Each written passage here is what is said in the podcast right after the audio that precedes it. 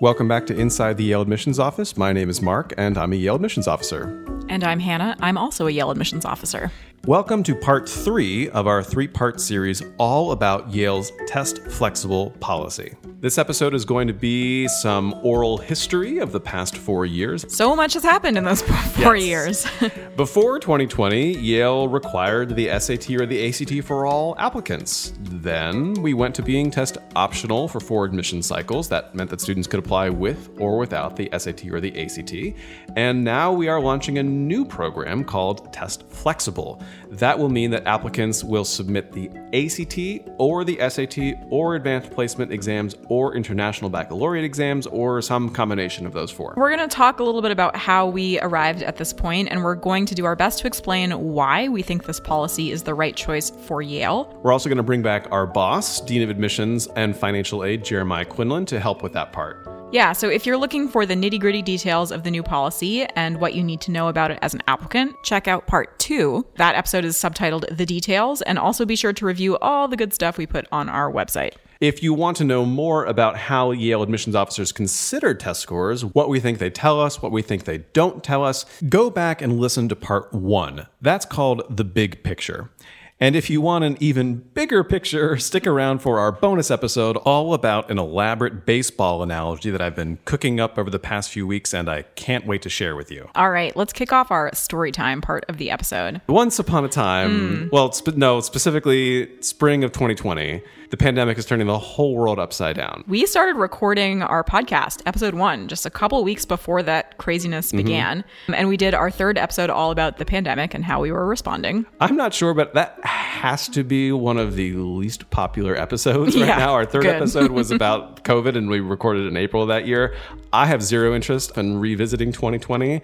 We do not recommend going back and listening to that one. At the same time that was all happening, we were wrapping up the selection process for the first year class that would matriculate in fall 2020. And we still had our previous testing policy, which was that every applicant needed to have an ACT or SAT scores. You'd self-report the score on your application, and if you were admitted and decided to come to Yale, we'd verify your score over the summer. By early summer of that year, it became pretty clear that for the next cycle of applicants, meaning students who would be seniors in high school applying to college during the 2020 and 21 academic year, they were just not going to have many chances to take tests. It was such a wacky and frustrating time. Yes. The College Board ran AP exams in this online format that students could take from home, and all of the crazy things that you can imagine could happen on the internet happened with those tests. Yeah, we also saw students who would keep registering to take the ACT weeks in advance, and then the testing center would cancel that test just a few days before the test, and it could happen over and over and over again. You could be super well prepared for a test, spend a lot of time trying to schedule a test, and just completely strike out over and over again. Yeah, it was not a good situation. So 2 things became very clear very quickly. Yale and about every other college would have to waive our usual testing requirements and allow students to just apply without the SAT or the ACT. Yeah, it also became clear that we would have to ensure that we didn't disadvantage applicants who applied without test scores. After all, you just simply couldn't take the test in many parts of the world for months and months. That was new for us, but it didn't really worry us. We were getting a lot of questions around that time from people asking, how are you going to do this? How are you going to change your whole selection process to accommodate students without scores? And we weren't too worried about it. Yeah, I remember telling people that summer and fall, I really don't think this is going to be a huge disruption for our process. And that was totally true. We went into this pretty optimistic that it wouldn't be a big deal. That's primarily because we had never operated with any sort of rubric or weighting system for evaluating applications in which test scores were some critical component. So we didn't have to reprogram anything. And those test scores have also just been one component of a whole person review process. It's always a real person on the other end of the application looking at those scores when we have them alongside everything else. Yeah, so practically speaking, the process of reading applications and going through committee didn't really change at all. For files with test scores, we'd see the score alongside everything else. And for files without test scores, we just wouldn't have test scores. But we'd still have a lot of other information in the file. It might be helpful to think about the time involved. It probably takes around 15 minutes to read a complete application back to front.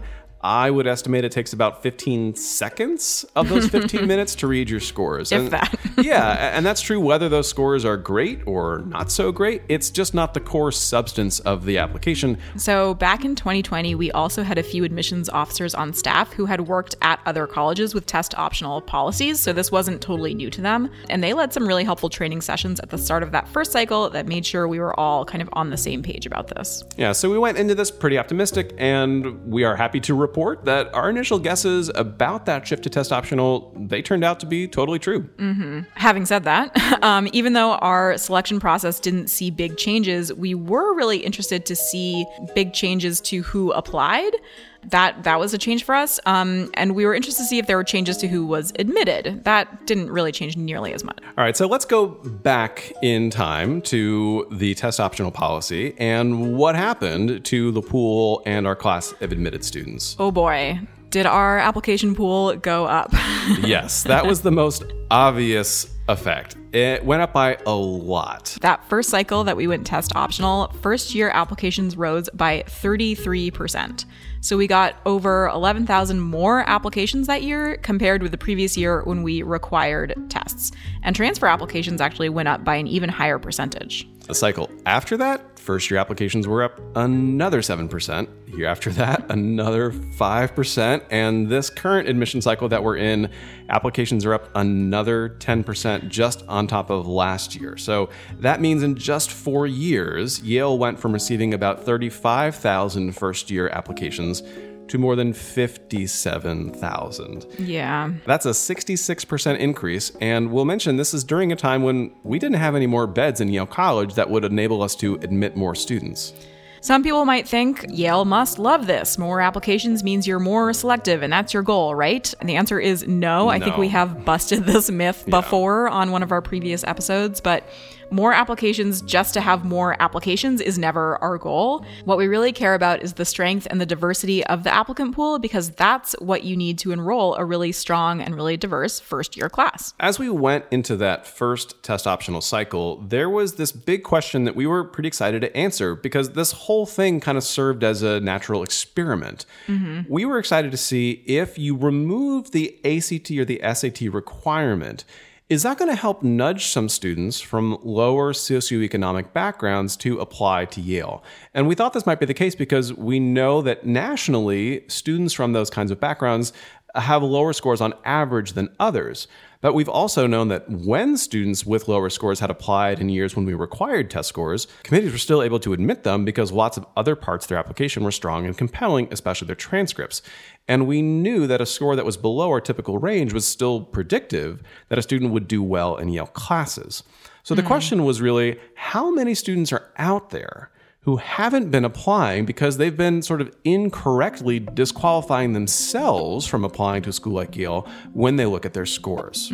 Just as a quick side note, the public radio show This American Life did an episode about this very question back in March of 2021. Ira Glass interviewed Jeremiah for that, so check it out for more on that topic.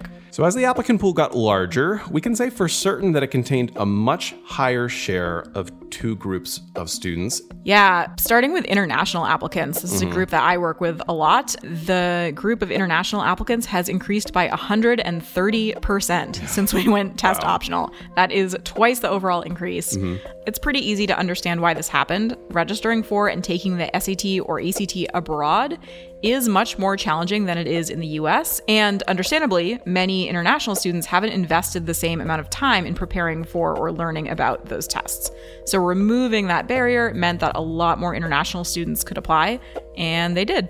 The other big increase in our applicant pool was from applicants who simply had very weak high school transcripts. Yeah. We don't have an estimate for this, but as we discussed in our Reading Reloaded episode from last year, we simply have a lot more applications these days from students who kind of don't meet our basic necessary but not sufficient criteria to be viable candidates in our process. And this is true now for applicants who have test scores and applicants who don't have test scores. Mm-hmm. We don't know really exactly why this was the case, but it seems clear that some prospective students perceived test optional to mean that they could just kind of take a flyer on applying because, hey, why not?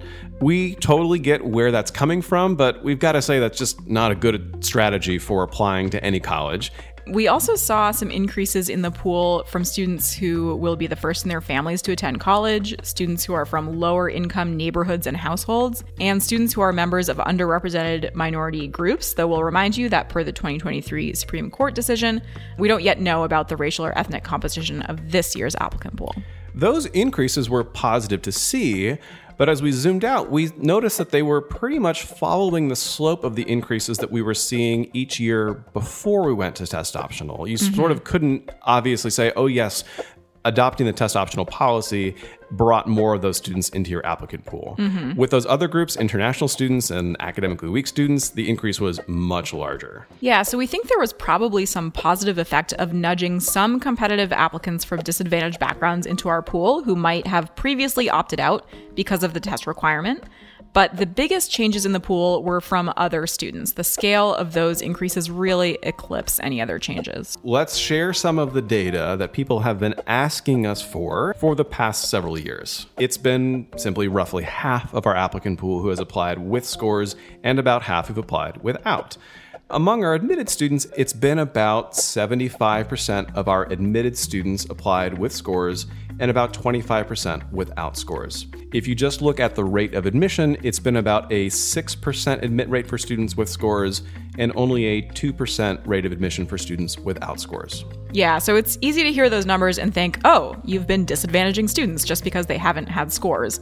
But remember that those stats don't control for other factors like a student's transcript or any of the other things in the application that can't be quantified. It's also worth pointing out that over the last 3 years, we've admitted more than 1,500 students without ACT or SAT scores. And after the cycle, we'll probably be at more than 2,000. It is simply not the case that those students have been some kind of second-class citizens in our applicant pool. But in the end, we found that going to test optional didn't dramatically change the demographic profile of who was admitted and who enrolled. We have been very excited to enroll the most diverse classes in Yale's history over the past few years. For example, this past year, we had more than double the number of students who were eligible for a federal Pell Grant that's given to low-income students than we did 10 years ago. But again, those trends have been pretty steady from before we went test optional. We didn't see sort of a big change in the slope of that graph. And from all the data we've seen, this has been true at other selective colleges as well. There just hasn't been a massive sea change in who enrolls in selective colleges, even after just about all of us went test optional. Testing is back to pre-pandemic levels. We have a policy that we put in place in response to the pandemic. It was incumbent upon us to take a look at that policy and see if it was still right for us. So we've spent a lot of time doing that examining, and we decided that test optional isn't the right long-term policy for Yale, but neither is returning to requiring the SAT or the ACT. The most significant reason for returning to requiring tests is that they help establish the academic foundation of an application. When we're reading applications, we're thinking ahead to the committee process, and we're asking ourselves, can I make a persuasive case to the admissions committee that this student should be admitted, even though we are going to deny more than 95% of our applicants? The foundation of every one of those cases in the committee room has to be a student's academic strength. It should probably go without saying, but Yale is first and foremost an academic institution, and our undergraduate program is really rigorous. No matter what you major in, you're going to need to take classes in science and math and humanities, foreign language and social sciences.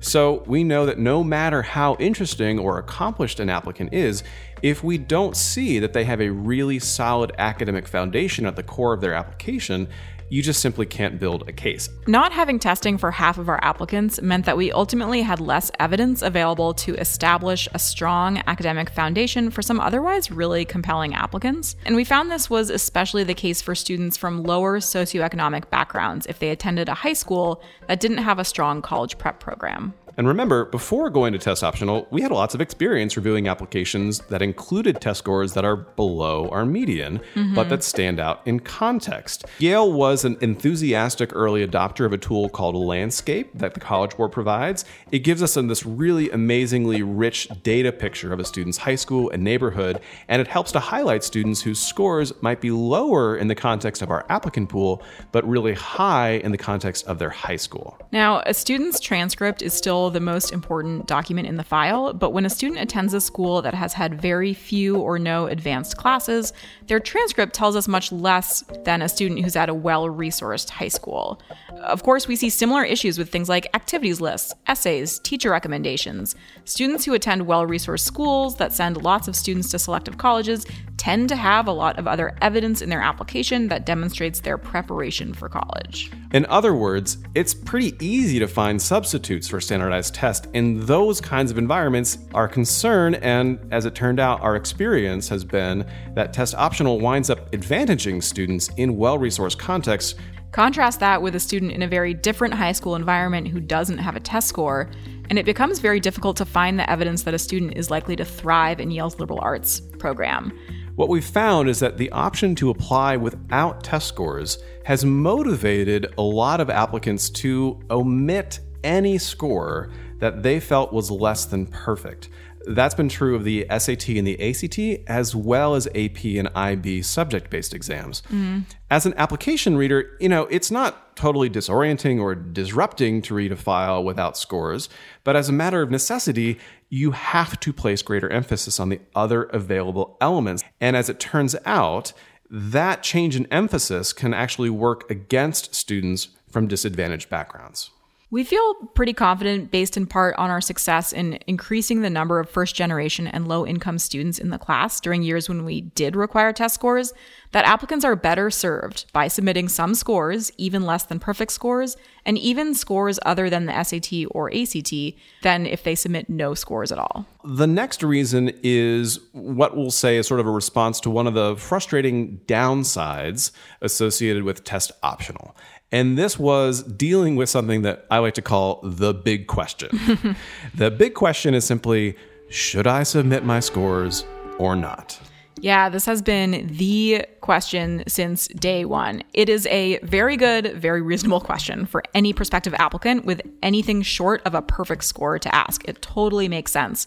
But it's really hard for us to give you a satisfying answer for that question. Yes, it's very hard to give a satisfying answer because the question presumes that there's some kind of breakpoint, that there's some number we can give you. And we can say, hey, if it's above this score, it's going to help you. And if it's below the score, it's going to hurt you. And sorry, folks, it just isn't that simple. Our process is holistic and contextual. The same score can mean two different things in two different contexts. So what we wound up with was an answer that we had to give about kind of thinking about whether you felt good about the score and whether you felt it was a good addition to the application file. And I completely understand why students, parents, and counselors have not really liked that answer. What people tend to do when they hear that answer is to go and look at the published ranges of test scores for incoming students and base their decision off of that range. Mm-hmm. So that range is the middle 50%, gives you the score at the 25th percentile of incoming students and the 75th percentile. We have those scores on our website. We haven't been updating or publishing data on those scores of admitted students during our test optional years because essentially what happened is we stopped getting scores from students who scored below that 25th percentile. 25% of our class, when we required scores, were admitted with scores below that figure that people have been using as their breakpoint. And scores below that 25th percentile can be just as helpful, if not more helpful, than higher scores. Yes, this is a critical point. Because students have tended to think about this in terms of helping or hurting, they have been very reluctant to include scores that are below that 25th percentile. What that means from our perspective is that rather than seeing a lower score that we can still evaluate and put into context and incorporate with other elements of the file, we simply had nothing. And that meant that we did not know if a student was scoring pretty close to that 25th percentile or if they were several standard deviations below that. When we didn't have a score, we have nothing to look at. To help inform our process of making a long-term decision about testing policy, we enlisted the help of some very smart people with PhDs who work in Yale's Office of Institutional Research. We handed them tons of data on our applicant pool, and they crunched the numbers to give us some insights on exactly how the pool had changed, who appeared to benefit from applying without test scores, and how are students who were admitted without test scores doing in their Yale College courses.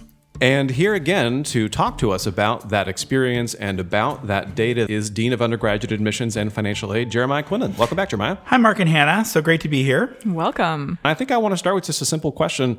How would you describe the experience of the last 4 years from your vantage point? I would say it was both positive and eye-opening. Positive because the experience really reinforced the foundation and power of thoughtful whole person review, but also eye-opening because it served as a natural experiment for something we wouldn't have tried otherwise. In 2019, we were not planning to make a change to our testing policy, and obviously nature intervened, and we had an opportunity to evaluate what operating in a slightly different space would look like. I feel really good after many admissions cycles being test optional that the admissions committee can operate without tests. But given the choice, the positives we gain from including tests in our review process outweigh any negatives. What would you say is the weight of standardized tests in our admissions process? Well, as any loyal listener of the podcast will tell you, the answer to this question is always, it depends. Yes, okay, you've passed our test. You can stay on the podcast. Tests are only one part of a much larger whole person review process. They are one data point among many, and there is no specific weight associated with any specific standardized test in our process. For some students, scores can tell us something new and important. They can fill in gaps in an academic record that we don't see elsewhere in the file. They can provide reassurances that a student is well prepared for the academic rigors of Yale. But for many, if not most applicants, the scores align very clearly with lots of other indicators. If you can put yourself in our shoes, you can imagine the task we have in front of us in reviewing 57,000 applications from tens of thousands of high schools from all over the country and all over the world. And I hope you can imagine how it would be useful to have something standardized across all of those different contexts. Even if you consider standardized testing as imperfect and incomplete, the value of this reference point is very high. Jeremiah, we have been sort of teasing out in this episode that we have reviewed a lot of data and analysis around this question of basically what happened when we went test optional. What are the major conclusions of those analyses? This is obviously a great question and kind of the crux of why we're making this change. First, our analysis reiterated long-standing findings that students with higher SAT or ACT scores were more likely to have higher college GPAs than their peers with lower scores. The SAT and the ACT score of our applicants are the single greatest predictor of Yale GPA among all of the available variables. And in contrast, high school GPA does a relatively poor job of predicting academic success at Yale. This is slightly different than the national research on this topic. That makes sense because at Yale, we are very fortunate to have this incredibly qualified applicant pool, and we are admitting students within a very limited range of high school GPAs. So the standardized testing provides us with more of a signal. During the past 3 years, students admitted with the SAT or ACT scores earned higher Yale GPAs than students admitted without. Now, students we admitted without any testing have done well at Yale, but the difference in averages are statistically significant. We've also found that students with higher AP scores were more likely to earn higher Yale GPAs than their peers with lower scores.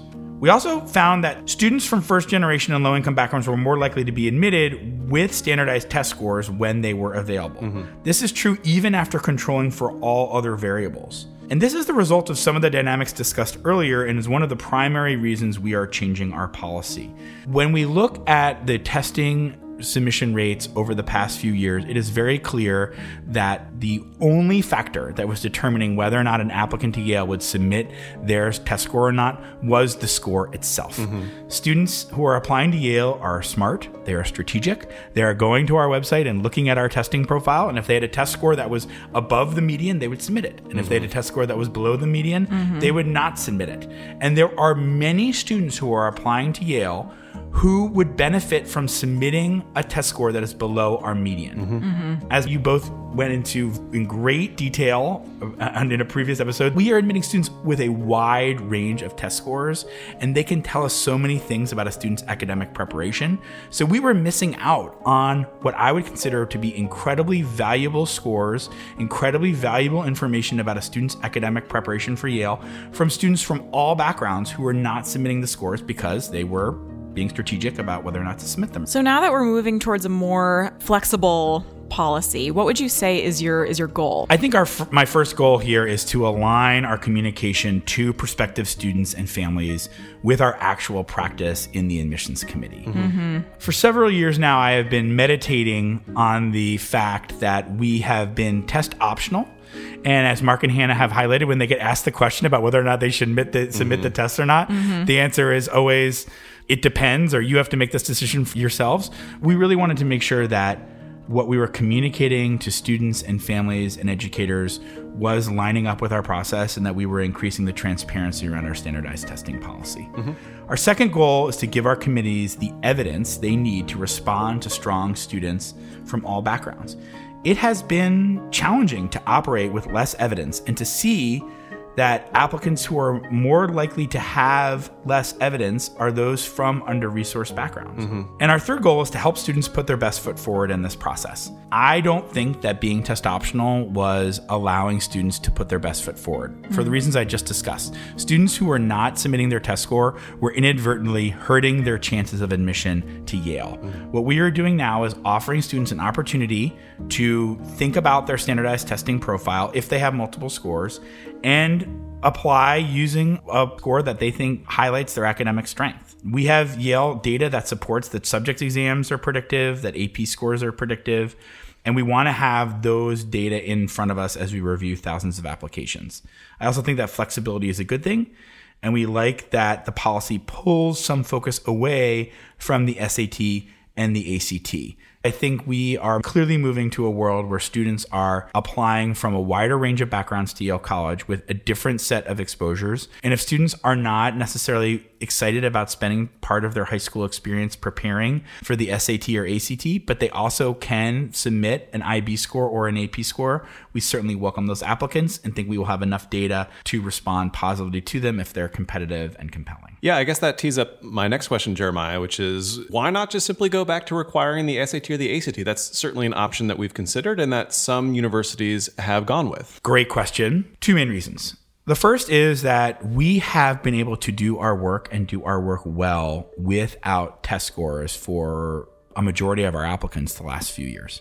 We have had a positive experience, so we wanted to make sure we did not necessarily just go back to the 2019 policy. And the world has changed. Even though most high school students are still taking the SAT or the ACT, so many colleges are now test optional, and many, including the entire University of California system, are test blind. Mm-hmm. And I don't want to disadvantage students who haven't had the SAT or ACT as part of their application planning process to this point. A third smaller reason is that we think standardized testing is in a pretty dynamic moment. New tests are being developed, and the SAT and ACT, while important, aren't as central to the conversation as they once were. Mm-hmm. So by establishing this new test flexible policy, we feel like we're in the best position to move forward, incorporating updates and potentially add new tests to our list of tests that meet our requirement in the future. I think the last few years has told us you have to be nimble, you have to be flexible. The world is always changing. And so we want to be best prepared to do that moving forward. So if our goal is kind of flexibility here, I mean, I think a question on a lot of people's minds will be, why not just stick with that test optional policy? We said, we could do the work, so why make the change now? I think we've now had multiple years of data and multiple years of experience in the committee room. And as we got through each month and each cycle, I became more and more convinced that we weren't being honest about the reality of our admissions process to students and parents. Our admissions committee is denying 98% of the students who are applying without test scores. Mm-hmm.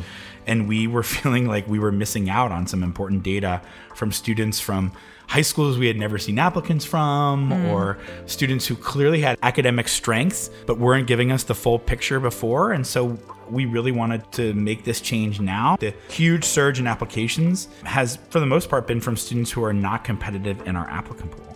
and the anxiety and confusion around whether to submit the ACT or the SAT has not abated. It has only increased, and there isn't an easier, consistent answer out there. And finally, we want to give all students from all backgrounds the same opportunity to convince the admissions committee that they are prepared to succeed at Yale. Inviting students to apply without test scores was actually inviting students to present insufficient evidence with their applications, especially if they weren't enrolled in a secondary school with a lot of resources, academic programming, letters of recommendation that would go in great detail about a student's academic success. This is about equity and transparency, and also about giving students the opportunity to put their best foot forward. What advice would you give to a student who's enrolled in a school that doesn't offer AP or IB courses? We know students might look at this policy and think, oh, we're giving an advantage to students who've got a lot of access to those scores because they can use those in lieu of others.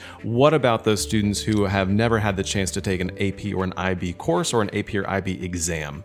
It's a great question. First, don't interpret this policy to mean that you are any sort of disadvantage. We see very strong applicants from all over the world completing all sorts of different rigorous high school programs. And it's not the case that an AP or IB curriculum is better or more rigorous than programs like the Cambridge A levels or dual enrollment college courses or any other college preparatory program. Next, focus on preparing for the ACT or the SAT. We know that access to these exams has been restored to pre-COVID levels. In fact, the SAT is more popular than ever in terms of students taking it around the world. And there's a new digital version that is shorter and easier to access for students from all over the country and all over the world. Many parts of the U.S., students can complete the exam for free during the school day. And don't disqualify yourself even if your SAT or ACT score are below Yale's 25th percentile. As we went into in detail in parts one of this three-part experience, we admit students with a wide range of test scores. Scores that are below the median or below the 25th percentile don't automatically disqualify students and can in many cases still provide helpful insight to the admissions committee. And please remember that all scores are considered in context and in conjunction with other data on the file. And as we talked about in part two, we're going to add a short answer question to our application that will allow you to provide us with additional information about your testing experience or your test score. And one of the reasons I'm so excited about this edition, not because I want to give all my wonderful colleagues additional things to read as we evaluate tens of thousands of applications, but because we want to highlight to our applicants that a human being is looking at this test score and processing it in connection with every other part of your application file. Inevitably, with a new policy, there's going to be lots of kind of questions and I assume confusion out there. What would your advice be to students who are trying to navigate our new test flexible policy and might find it a little daunting or confusing? I hope that once you sort of read our website and maybe listen to this podcast or all three episodes, you'll actually feel a little bit more empowered about this than you might have at the onset. So first, take a deep breath. Based on my experience, you probably don't need to spend as much mental energy deciding which scores to submit as you might imagine. Make sure you meet the requirement, but sometimes it's just easier to submit all the scores that you have and allow us to make the decisions. If a certain type of score really feels like an outlier and you can meet our requirements with another score, use that score. But if things are mostly in line across your whole basket of standardized testing, just submit them all. There's no reason to overthink this.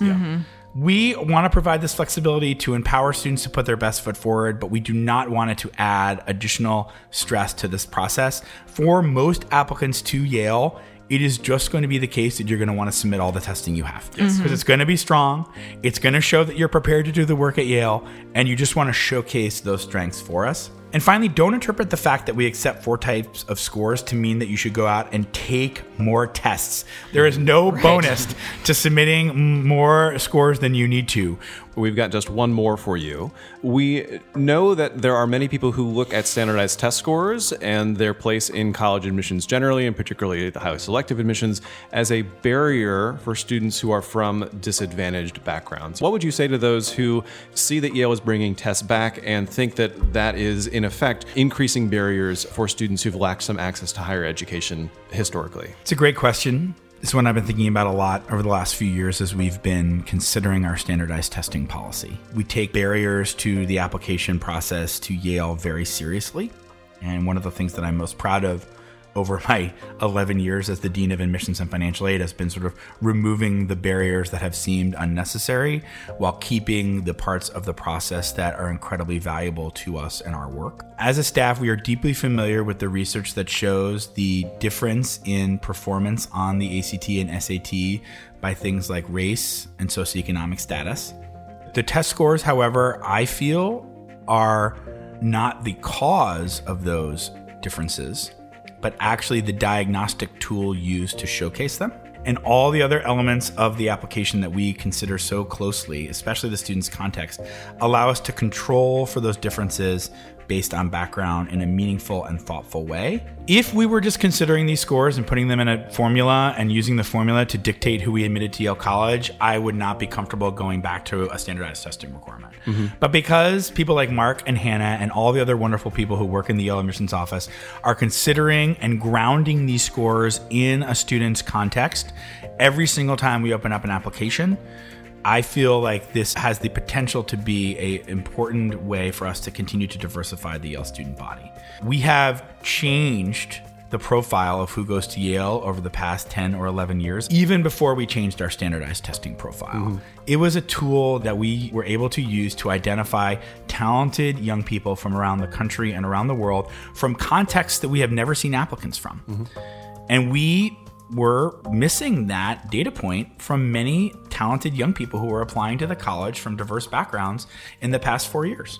As long as we are committed to whole person review, as long as we are controlling for context, considering a student's background, thinking about a test score in the high school context and a neighborhood context and a student-specific context, I feel like this can be a really powerful way to actually increase the diversity of the Yale student body. One of the things we love about our job here in the admissions office is it is so incredible to review applications from so many different contexts from around the country and around the world on literally a daily basis. It is energizing and just such an opportunity and honor. But you are actually confronted with the incredible inequities in the K-12 education system in this country on a daily basis. Mm-hmm. And these inequities are so much deeper than anything that the SAT or ACT is able to deal with. Understanding that and seeing that application by application, day by day in the work that we do, I think truly allows us to consider the standardized testing that a student presents to us in the context of those inequities and then use it to try and bring incredibly talented students to Yale. All right. Thank you for joining us, Jeremiah. And thank you for sharing all of those insights. We'll have you back on soon. Yeah. Can we ask you to stick around for our bonus episode, Jeremiah?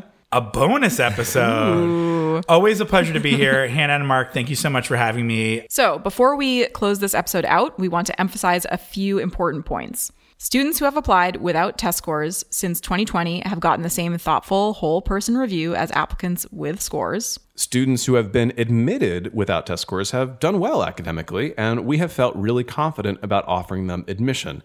In all of those cases, other elements of the application file gave us the evidence that we needed to be assured that they were set up for success at Yale. We think this new policy is the right one for us. We aren't going to make any claims about what other colleges should do. We're not trying to chase rankings here. We don't have any financial stake in the testing organizations, and we don't think test scores are any more or less valuable than they were before 2020. Finally, we're feeling good about this policy, but we are not 100% certain that we've got it exactly right.